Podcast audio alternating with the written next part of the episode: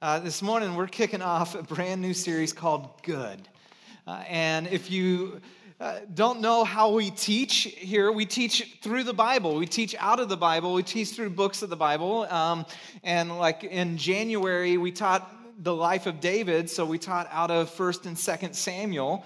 Good is a series that we're teaching for four weeks through the book of Titus.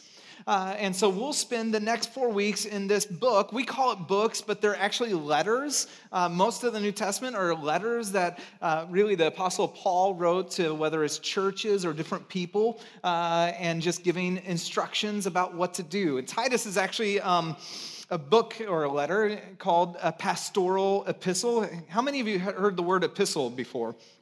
It's a fun word to say, epistle.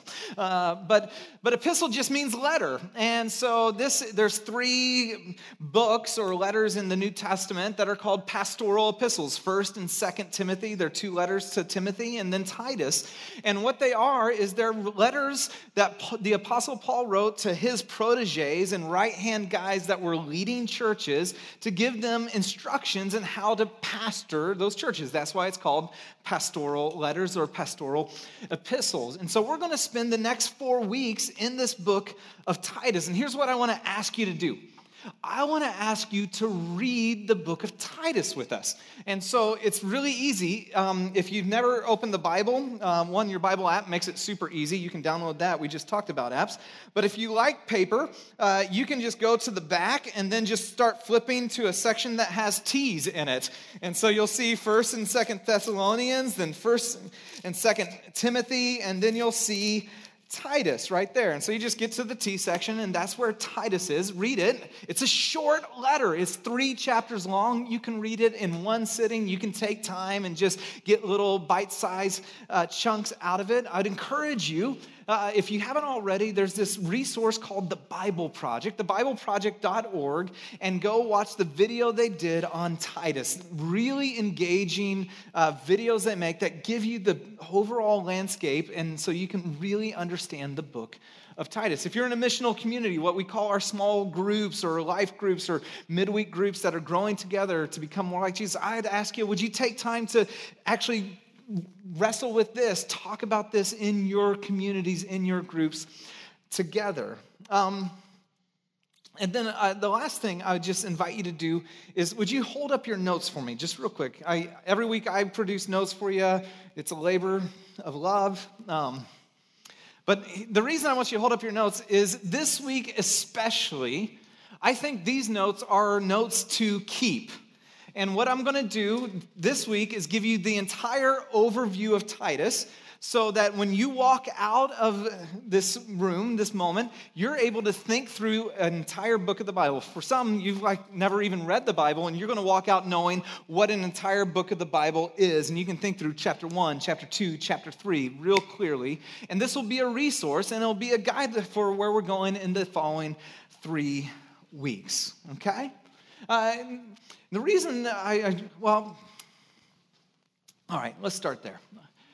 Um, so, my neighbor, or at least my former neighbor, uh, showed up to my house uh, a couple weeks ago. And we, ha- in our neighborhood, our block, we're pretty tight and hang out a lot together. And our neighbor next door, his name, we'll call him Todd because that's his name. Uh, but Todd showed up out of the blue, and he moved like three or four years ago. Uh, and he like sold his house, bought an RV, and he was just going to go explore um, America. And he, you know, sold his house, got the RV, and we hadn't seen him since for like three or four years. And then all of a sudden, my kids show up and they're like, "Hey, Dad, Todd's in the front yard." I'm like, oh, "Okay." You know, it's kind of out of the blue, didn't know what's going on. So we show up and uh, talking to him. We sit on the stoop and I ask him, like, okay, well, it's been like three, four years. What have you been up to? And he's like, wow, your kids are getting big. I know, it's crazy. I got a teenager now. It's wild. Um, and then he begins to share with me his adventures and his excursions and all this sort of things. Well, I got the RV. I started traveling. I've been trying to spend two or three months, you know, in each state. And, and then I was like, I'm going to travel the world. So I went to Spain and and then I went through Europe and did all these different things. And then my other neighbor came across the street, and Todd's just like kind of sharing, you know, his his reality. And he's like, well, and then I took the RV to Sturgis, and I was like, I'm like, do you even have a motorcycle? Yeah, I have a motorcycle, but it's a dirt bike. I'm like, well, that doesn't really kind of fit the the theme of Sturgis, but then he begins to share this with us. Uh, he's like, Yeah, I was there and I just saw these really pretty girls. And I said, Hey, do you want to do you want to model? And they're like, sure. And so then they get on these motorcycles and bikinis, and I'm taking pictures, and I have like a thousand people behind me, and I'm taking pictures, and he's telling this big story, and then he's getting on his phone, showing us pictures. I'm like, ah, thanks very much.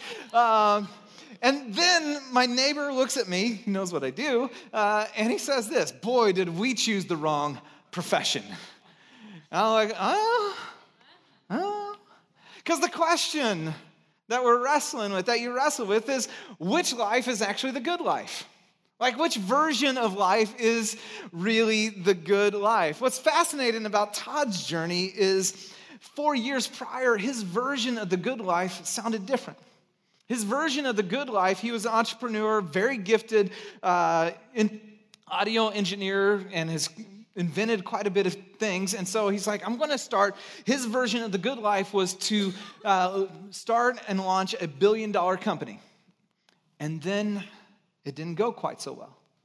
And so he changed his version of the good life from leading, you know, a billion dollar company that impacts and shapes the world to working as few days as possible to play as much as possible. In fact, you know, the way he was sharing is like, yeah, I only work 10 days a year because my skill set, I can work 10 days right here and then I travel the rest of the time. Like, oh, okay, okay, cool. And there's something in that conversation that made me sad. Because in all of that, I looked at, man, like the sense of like home, the sense of place, the sense of identity, the sense of purpose was just lost. And we wrestle with this though, but you know, which life is actually the good life? And we're all on a pursuit of that, aren't we? For some, it's the American dream. Like the you own a home. Like, how do you own a home in this Bay Area? I'm really asking, would someone tell me how to own a home? It's crazy around here, right? But all of a sudden that becomes the American dream, like home ownership or getting married. For some, your dream is like the good life is one day or getting married or one day having kids. Like the American dream is the perfect home, the family uh, with the dog, because cats are not a part of the American dream. They are not. I am sorry, cat people, but that's not a part of anybody's dream more nightmares than dreams. Uh, but the American dream, right, is, is this perfect life. And for many, we're on this pursuit of an American dream. For others, you're on the pursuit of the millennial dream. It's different than the American dream. And many, you are on the pursuit of the millennial dream. The millennial dream, hey man, if you can like not walk just right in front, right there, back and forth, that's okay. All right, cool. Uh, but the, the millennial dream has this whole uh, concept of this of like, I want a job that matters. I don't want just any job. I want to be a part of something that has purpose and meaning, that's making a difference. And yet at the same time, I want to go on lots of adventures. Lots of, you know, I want to travel. I want to have the freedom to go anywhere and everywhere and do whatever I want whenever I want. Like, that's the millennial dream. For many of you, you're looking around and going, okay, how do I, you know, get this job that's awesome, but yet have the freedom to travel? Really, what I really want, my, my dream is the flexible lifestyle. Don't, don't pin me in. That whole consistency, that whole marriage thing, yikes. I want to be flexible. I want to have my options. At Netflix, I have my options, you know. Everywhere else I go, I'm like, why should I be pinned down? But you're in that pursuit, and we wrestle with this, don't we? Which life is actually the good life? And then we wrestle with a deeper question Who is really a good person?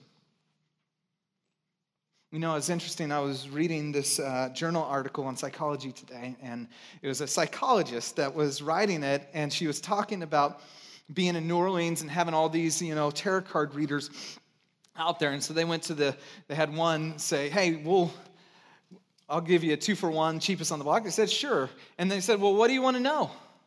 I found so fascinating her just internal instinctive response. She thought, said it was a pretty funny question to ask in that moment. But her question she asked was, Am I a good person? Like we kind of wonder that, right? Am I really a good person? Or what makes a good person? And if we want to get married, we often obviously want to get married to a good person or have friends that are good people. Or if we have kids, we want our kids to be good people. But what makes a good person? In society, we talk about good people kind of like they're kind, you know? It's our culture is kindness. But, but then can I be a good person, be kind, but also lie or cheat? Am I a good person if I'm trustworthy and true, but I'm a jerk?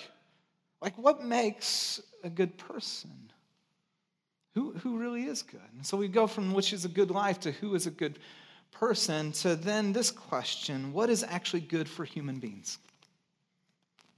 This question is at the center of our society at the moment. Uh, if you look at food trends, what is actually good for human beings is ironic. Um, in the 90s, we, we thought that fat was not good for human beings. And so everything was the low fat diet, right? Okay, I'm talking to people who weren't even alive in the 90s right now. I'm looking at your faces like, what is that all about? So there's this trend, by the way, low fat diet. I know for all you that are on the like ketosis diet or whatever, the high fat, like margarine was in and butter was out. Now butter's in and margarine's out. Like, we don't even know health wise what's good for humanity. And by the way, this is just my own personal thought. Um, I don't have science to back it up, but kale rhymes with hell. and so I, I think, I think it might not be good for humanity. now, now, here's the thing, and here's the reason why this question is at the center of our conversation. What is actually good for human beings? Because we're wrestling with this in the context of artificial intelligence right now. What is actually good for human beings? We're wrestling with this in the context of aug- augmented reality. What is actually good for human beings? We're wrestling with this in, in the education centers when it comes to gene editing. What is actually good for human beings? And every philosophy, every single religion, answers or tries to answer these questions. These questions, whether you're aware of it or not, are driving your life. They're the undercurrent of your passions, the undercurrent of what you're going uh, and doing. And yet, Jesus offers a unique answer in comparison to every other philosophy, every other religion, when it comes to what is actually the good life who is really a good person and what is good for human beings. And he says it this way. He says it as he sets up, uh, you know, his conversation. He says this, that the thief comes to kill, steal, and destroy. And we've all experienced that when it comes to good, right? We've experienced that there's been moments when that person, we thought they were a good person, but they ended up not being a good person and they killed that job. Maybe it was a business partner, maybe it was a friendship, maybe it was a dating relationship. We've, we've experienced that in a decision where you thought, man, I'm going to go here and this is actually good for me, or, or I'm going to take this job and I think this is really going to be good. And it ends up killing or ends up stealing your joy, it ends up taking from life. We've all had that experience in different ways. But then what he says next is so revolutionary. No other philosophy, no other world religion claims anything like this period. This is one of the things that sets Christianity completely apart from every other religion and philosophy. He says this, but I have come.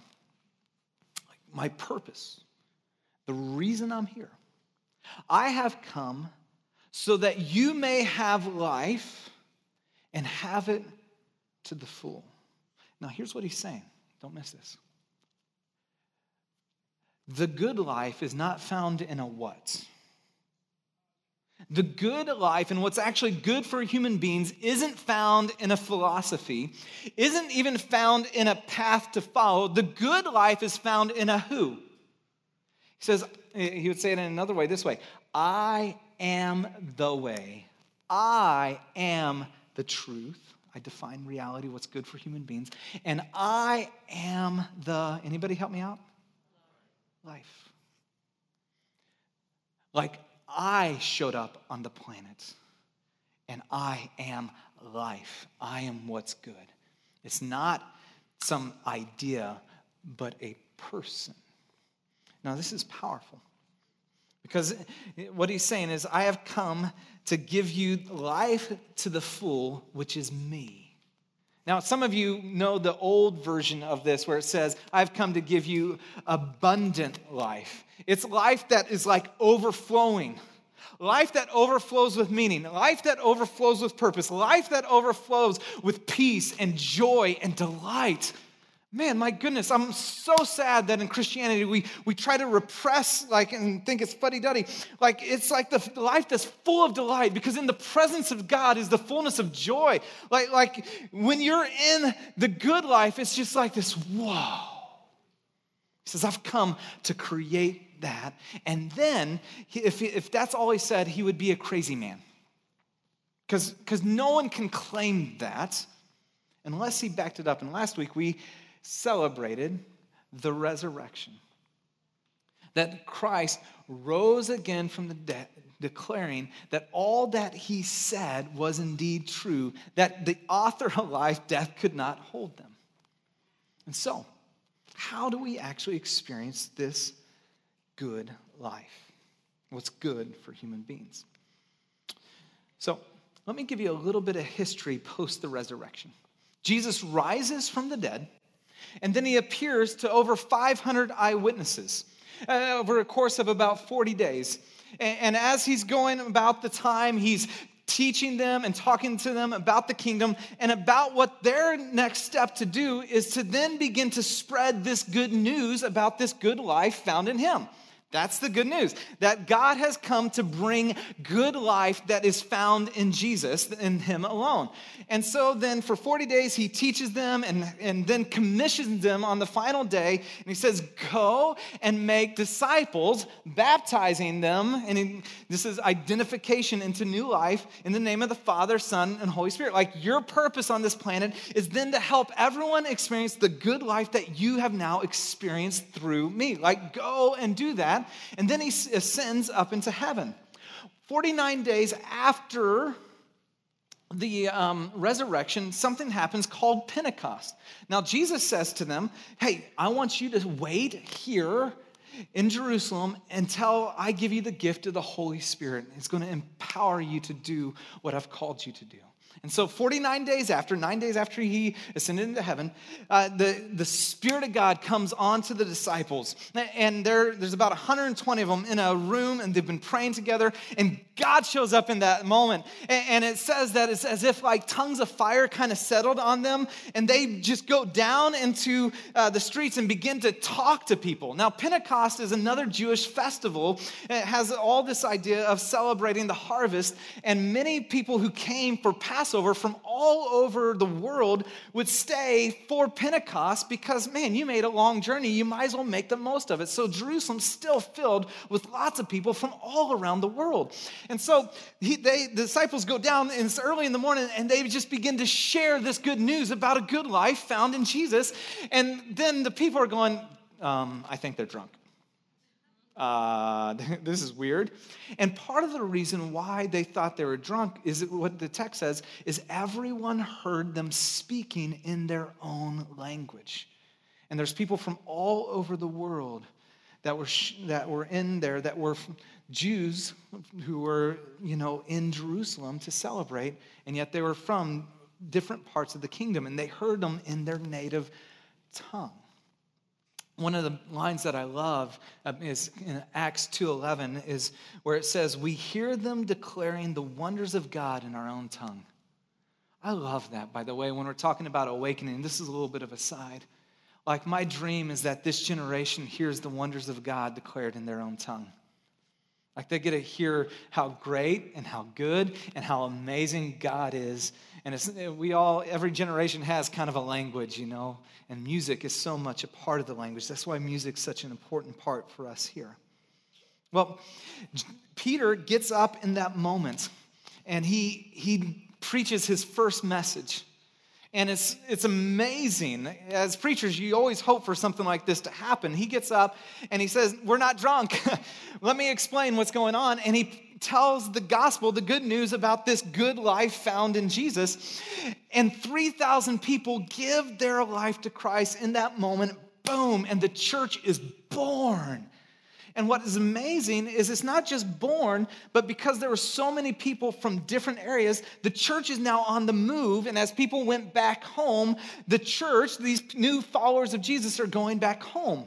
One of those groups was a group called the Cretans. There were people from Crete. Titus was called by Paul to pastor this group of Cretans. Now, let me tell you a little about, about Crete. Crete is this island right off, um, God bless you.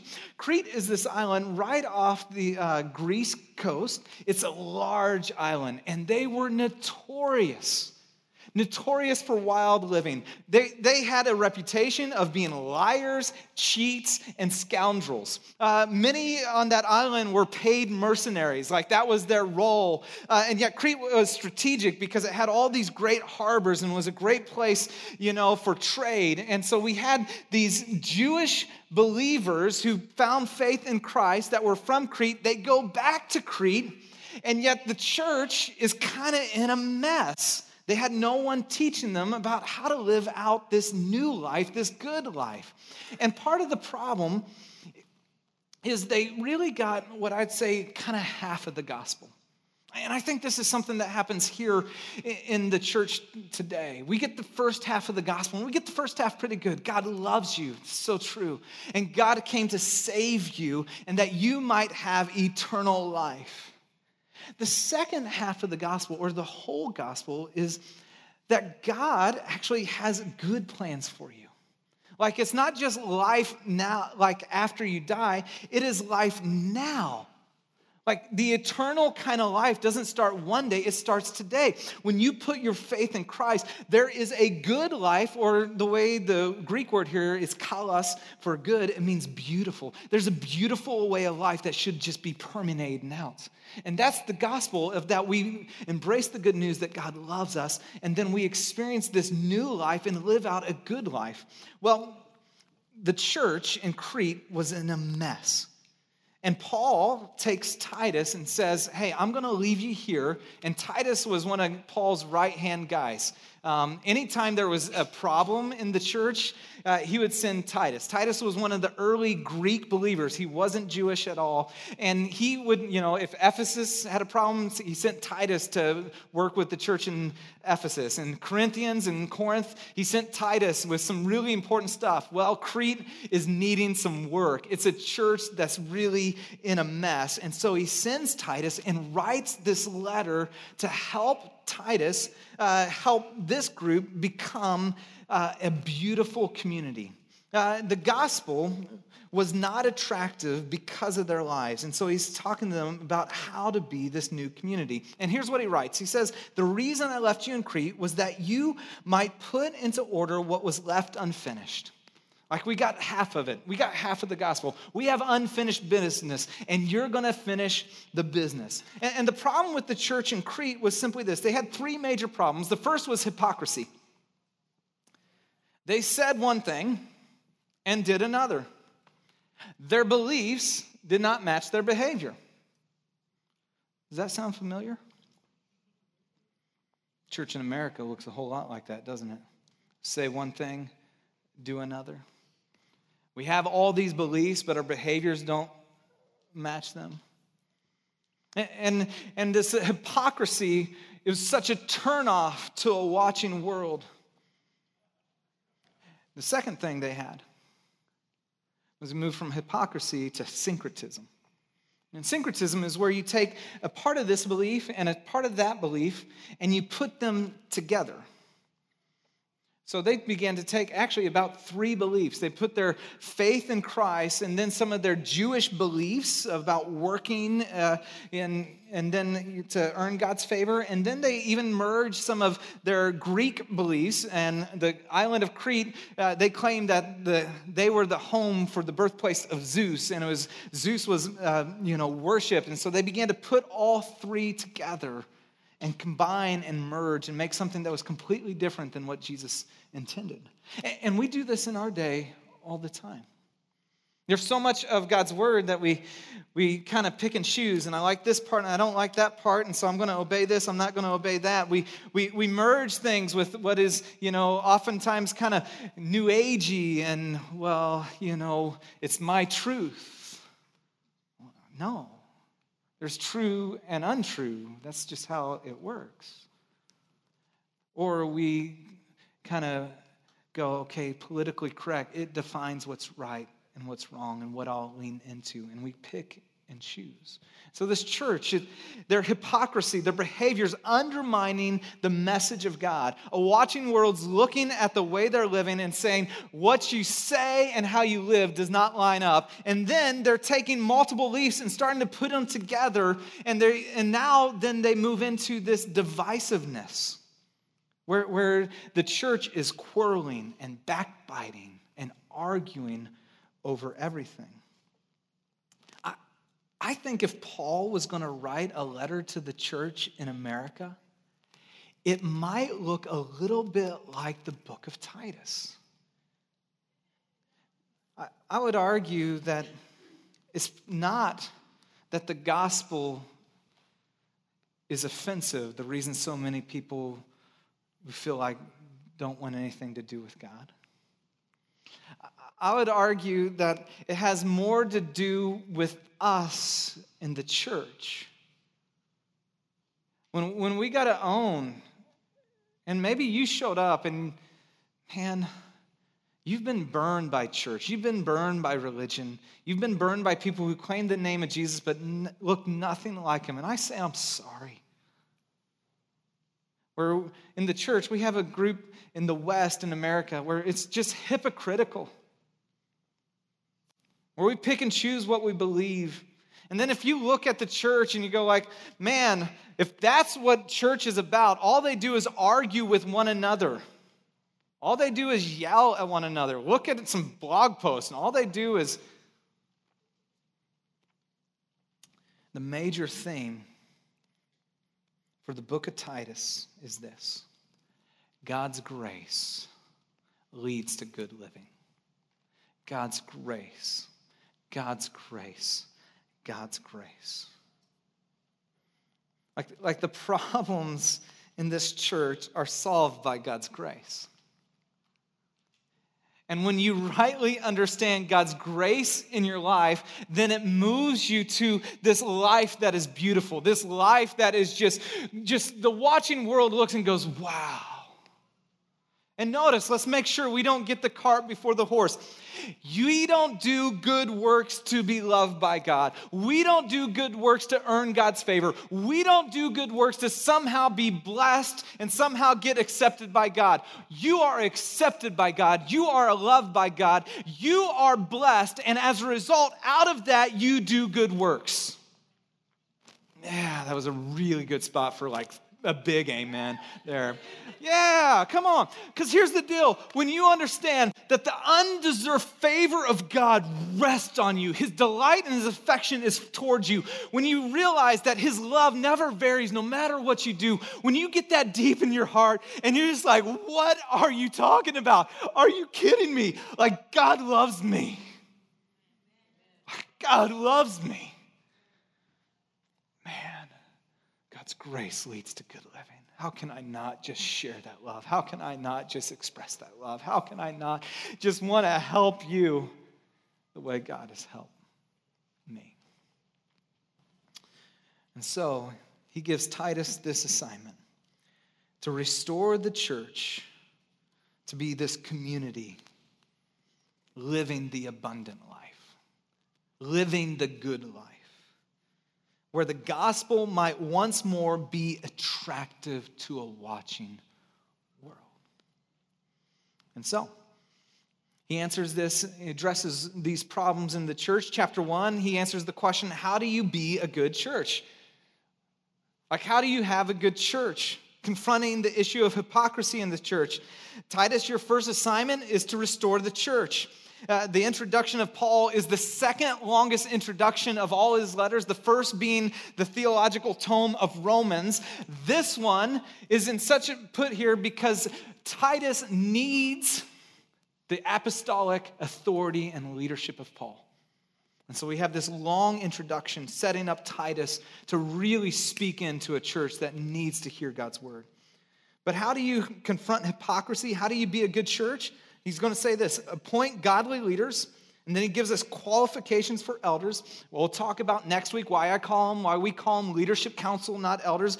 Elders are overseers or the leaders of the church. They're to be blameless, faithful. He gives their people of character, integrity, self discipline, have sound doctrine. And so you appoint godly leaders, and then you address divisive one. You address false teachers.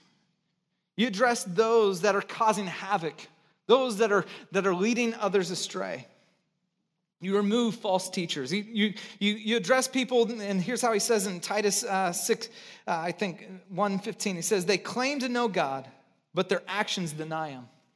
They claim to be spiritual, but their lives don't line up with God's word. And the reason here is as the leaders go, so goes the church. As the leaders go, so goes the church. The way I say it all the time is speed of the leader, speed of the team. When we started Awakening Church, I had this prayer. I said, God, and you might be offended by this prayer, that's okay. God, would you bring the right people and guard us from the wrong people. Like, is there wrong people? Yes. That critical, backbiting, bitter, root spirited person. That person that is always talking about people behind their backs, always complaining, that is creating division. It's amazing, it only takes one. And it works its way through, and all of a sudden you have a culture of people. God, would you bring the right people to awakening? People, women and men who love you, women and men who have a passion for your name, women and men who say, We're not perfect, but we're, we want to shine brightly for you. And would you guard us from the wrong people? Man, I can tell you, when I look around at the leadership of this church, when I look around at the people God's brought, I'm blown away. I mean, I'm just amazed by the people God has brought here and who He's guarded us from. And we've had to address some people over the years. And we'll talk about that. And the reason is, as the leaders go, if we want to be a beautiful church, if we want to be a community that, that has incredible impact, it begins with the leaders. As the leaders go, so go the church. So here's what this means because many of you in this room serve in some capacity. You're part of the leadership, you're part of creating the culture of what's happening here. Our church will never be more passionate about those who are far from God than we are who are leaders. Our, per, our church will never be more persistent in prayer and dependent upon God than we are as leaders. We have to stop thinking that the problem is out here and begin to examine our own heart. You want to see revival, pray for one in your heart. Come on now. We want to pray for revival out there and see God do something. It starts with you. It starts with the fire in here. And think about multiple fires kindled all in your soul, and you go out and God does an incredible thing. But it starts with us. It doesn't start with complaining about what's happening out there. As the leaders go, so goes the church. If we want to be a beautiful church, he says it begins with godly leaders and you address divisive people. Then he goes on to our relationships and he says, How do you have great relationships? How do you have good relationships? And here Titus is confronting the issue of syncretism, the, the issue of kind of picking and choosing what you believe. And he calls and commands Titus to teach sound doctrine. Why? Because relationships are hard, relationships are messy. The call of the New Testament is to sacrifice your life for the sake of others. The call of Jesus, a beautiful life, is to walk humbly, to consider others better than yourself, to love the unlovely, to love those who persecute you, to pray for them. That's doctrine, friends. That's God's word. That's who we're to be the reason he addresses our relationships and syncretism is because it plays out in all of our relationships.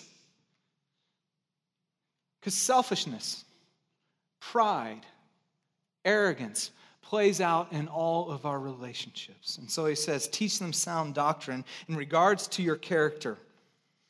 Teach them sound doctrine, and he then he'll address older men and older women and younger women and younger men because at each stage there's different things we need. There's different issues we face. As a college student, you're facing certain things that a married person is facing that's different as opposed to an empty nester. And he says this he says, teach them sound doctrine in regards to your character, then in regards to your work. In fact, he'd say this uh, at, at, Titus 2:10 that our work uh, that we should work in a way that makes uh, the teaching about God our savior attractive. I love that. Like the way we work. Did you know that there's a doctrine for how we should work as followers of Jesus? Should make the gospel attractive. Paul would say this elsewhere. He said, And whatever you do, whether in word or in deed, do it all into the name of the Lord Jesus. That, that how we work, whether the boss is worthy of following or not, whether the company is a good company or not, whether it's your dream job or not, how we work reveals the goodness of God and whether the gospel has really changed or shaped us. As Christians, we should never do shoddy work because we work unto the Lord. We go, okay, this job, I'm going to dig this ditch. If that's my job today, I'm digging this ditch for the glory of God. It's going to be the best ditch in San Jose. I'm going to do it with a good attitude. Excellence honors God and inspires people. When people see how we work, they should go, wow. They should go, wow. Man, how did you respond to her? She was a total jerk to you in that meeting. It's Jesus man, as they begin to complain and backbite and talk in the office about so and so and this, and I can't believe the boss. You just go, hey guys, I, I don't feel good with this. It's amazing. It's amazing how you never talk bad about anyone, you never cut them down. That's Jesus. Teach sound doctrine in regards to your character and in regards to your work. And then he gives us a theology of doing good. It is the theme of the book. God's grace leads to good living. And the reason is how we live reveals the goodness of the gospel. How we live reveals the goodness of the gospel. Said another way, Jesus would say it this way how we love reveals the goodness of the gospel. John 13, 34, 35, Jesus would say on the night before he's night he's betrayed, day before he goes to the cross. A new command I give you that you, anyone? Love. Did you know love is a doctrine for Christians? You probably never have thought of that. A new command I give you that you love one another in the same way I have loved you. How has Jesus loved us? Sacrificially, humbly, giving of himself. And then he says this so that the whole world would know you are my disciples. Like the church on display in our relationships, like they should be able to look at us and go, I don't believe what you believe. That's weird. This dead man came to life and you're worshiping him, but I cannot deny how you live. There's something so attractive to about that. There's something so winsome. The way you love them, the way you go the extra mile, the way you're present with them, the way you listen, the, the way you're just attentive and care, the way you love, I can't deny it because how we live, how we love reveals the goodness of the gospel to a watching world. So he moves from a good church good relationships. And chapter 3, closes to what does good living actually look like? To restore this abundant life, this beautiful life. And it's confronting division. Assignment number three for Titus to restore abundant living. And here's what he says remind God's people to honor everyone. If you wouldn't mind, humor me, circle the word everyone remind God's people to honor everyone. He'd say it this way be subject to authorities. And I guarantee you, the authorities were not great to be subjected to.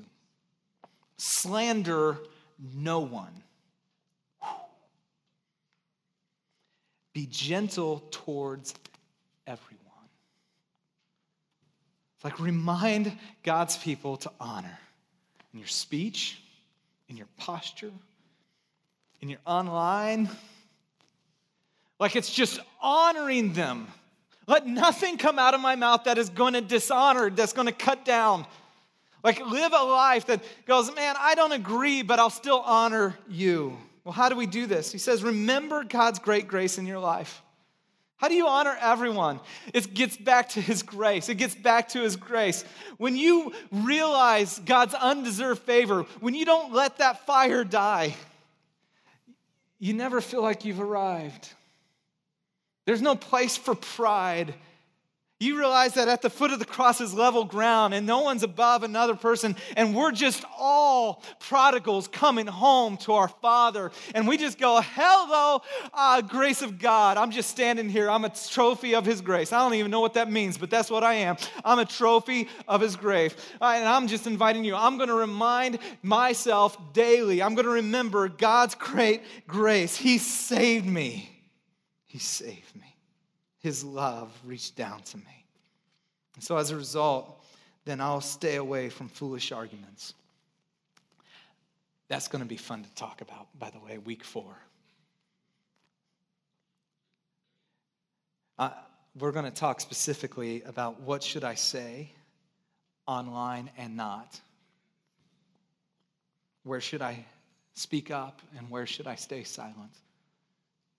Tough waters, by the way, as followers of Jesus, to know when to speak up and when to be silent. And how do we stay away from foolish arguments? How do we not go down into the valley of distractions and argue with other Christians when there's a world that desperately needs the grace of God? And then he says this devote yourself to doing what's good. Devote yourself to doing what's good. Devote yourself. Honor, remind God's people to honor everyone. Remember his grace. Stay away from arguments and devote yourself to doing what's good. Ephesians 2 8 through 10 says this. This begins with just God's grace in our life.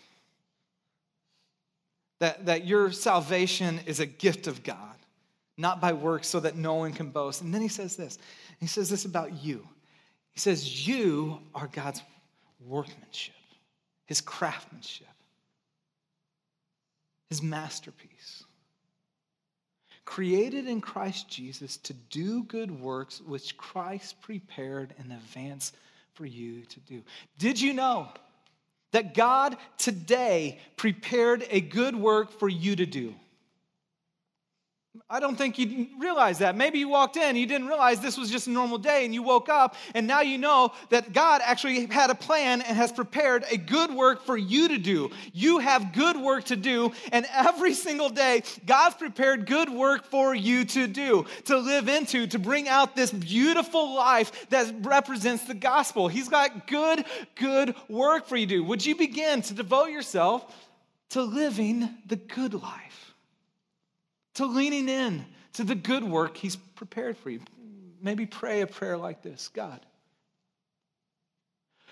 would you help me see the good work you've prepared for me? God, would you help me to see today the good work you've prepared for me? God, would you help me to see? I just want to notice it. I want to see it. I, I just want to pay attention to it because I, I, I, don't know what it is. It might be a conversation, it might be helping someone that's just along your path. And here's the reason why God transforms communities through the good work of his people. God transforms neighborhoods, workplaces, he transforms schools and universities and cities and nations through the good work of his people, through the beautiful lives we live out. Not because we're trying to earn God's favor, but because we have been blessed, we then live this out. Listen, the call of the gospel and to see change affected in our world, we don't need to stand outside and protest and hold up signs. We don't need to tell people you're going to hell in a handbasket, whatever that means. We don't need to reject culture and just go, ah, stay away from me. He says, God transforms communities through the good work of his people. Don't believe me? Listen to the way Jesus said it. He said, You are the light of the world. A city on a hill cannot be hidden. Neither do people light a lamp and put it under a bowl. Instead, they put it on a stand and it gives life to everyone in the house. In the same way, let your light shine before others, that they may see your, help me out. You don't believe it yet. That they may see your what? It's the exact same words in Titus that are repeated over and over. Your beautiful work, your good deeds, and glorify your Father in heaven. See, I think there's unfinished business for us, church. I, I think the call for us is to embrace the fullness of the gospel, the good news that leads to this incredibly beautiful life lived out. Not just life one day, and somehow, if I'm good, I'm good, and I don't care about everyone else, but the good life lived out on display so that a watching world sees and goes, Man, I don't fully get it. I don't understand it. I don't know how you respond that way. I don't understand why you love that way, but I want to know more. I would encourage you. I'd ask you. I would encourage. I'm asking. Would you pray this prayer every single day? God, would you help me see the good you've prepared for me? Like, would you just pray that prayer and then see it, and then just with the heart of going, God, if you show me, I'll do it. I want to lean into that. God, would you just help me see the good? You've prepared it. You've gone ahead of me. You know my day before I ever know what's going to happen in my day. And you've prepared strategic moments in my day for me to lean into this good living that expresses the goodness of the gospel. God, would you help me see? the good you've prepared for me. I'm going to invite our team who's going to do baptisms in just a moment to come forward, but I'm going to pray for you. And I'm just going to pray that prayer for you. And then we're going to do baptisms and we're going to celebrate big about the new life that God's doing. But may we be a beautiful church, a city set on a hill shining for the gospel that a watching world goes, I don't fully get it, but man, I can't deny how you live. Jesus, thank you for this morning. Thank you for the women and men in this room. Thank you for your word that is so powerful in our lives to transform and change us. God, I pray for courageous souls in this moment. Those that have been wrestling with uh, you and wrestling with like fully trusting their lives to you that in this moment they say, God, I'm all yours. I do believe that today you are the good life. You are what's good for humanity. And there's only one that's truly good, and that's you. And so I'm running to you. You have all of me. And God, I pray, I pray that we would be a church that, that runs to you, that we would have your eyes for a hurting world around us that you would give us your vision of what you're doing around us, that you would break our heart for the things that break your heart, that you would make us a community that extends your beautiful, incredible news and love. God, would you help us to see the good that you've prepared for us? In Jesus' name.